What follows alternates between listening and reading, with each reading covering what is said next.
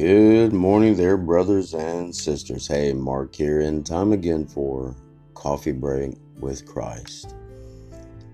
Life's biggest decision of all. John 19 16 states, Then Pilate turned Jesus over to them to be crucified. Some people are indecisive by nature, but I'm generally not one of those people. In fact, I tend to be overly opinionated at times. Ask me about anything, and I'll probably have an opinion about it. However, sometimes I can be indecisive, though. This usually involves figuring out what to order at a restaurant. What to order for lunch isn't a life altering decision, but there are other decisions that are very important, like choosing a career or deciding whom you're going to marry. And the biggest decision of all is what you do with Jesus Christ. There's no more important decision than this one. In John's Gospel, we find the story of an indecisive man, someone who let others do his thinking for him. He tried to appease a bloodthirsty, fickle crowd and his own troubled conscience. His name was Pontius Pilate.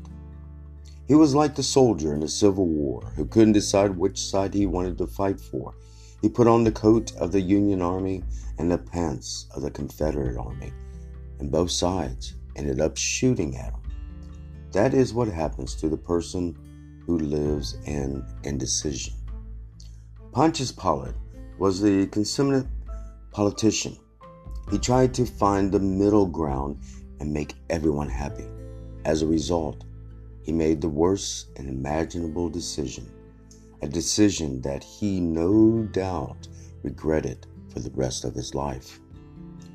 And here is the question that was brought to him and is eventually brought to every one of us. And that question is what are you going to do with Jesus? Ultimately, when we stand before God, it won't be a sin question, it will be a son question. S O N type son. It won't be a question of whether you lived a good life or your good deeds outweighed your bad ones. It's all about Jesus Christ, who is God's provision for us to get to heaven. Amen. All right, brothers and sisters. Here's all here's hoping that all will have the most awesome, blessed, and groovy day. And always remember to keep our Lord and Savior, Jesus Christ, so very strong in your hearts. Amen.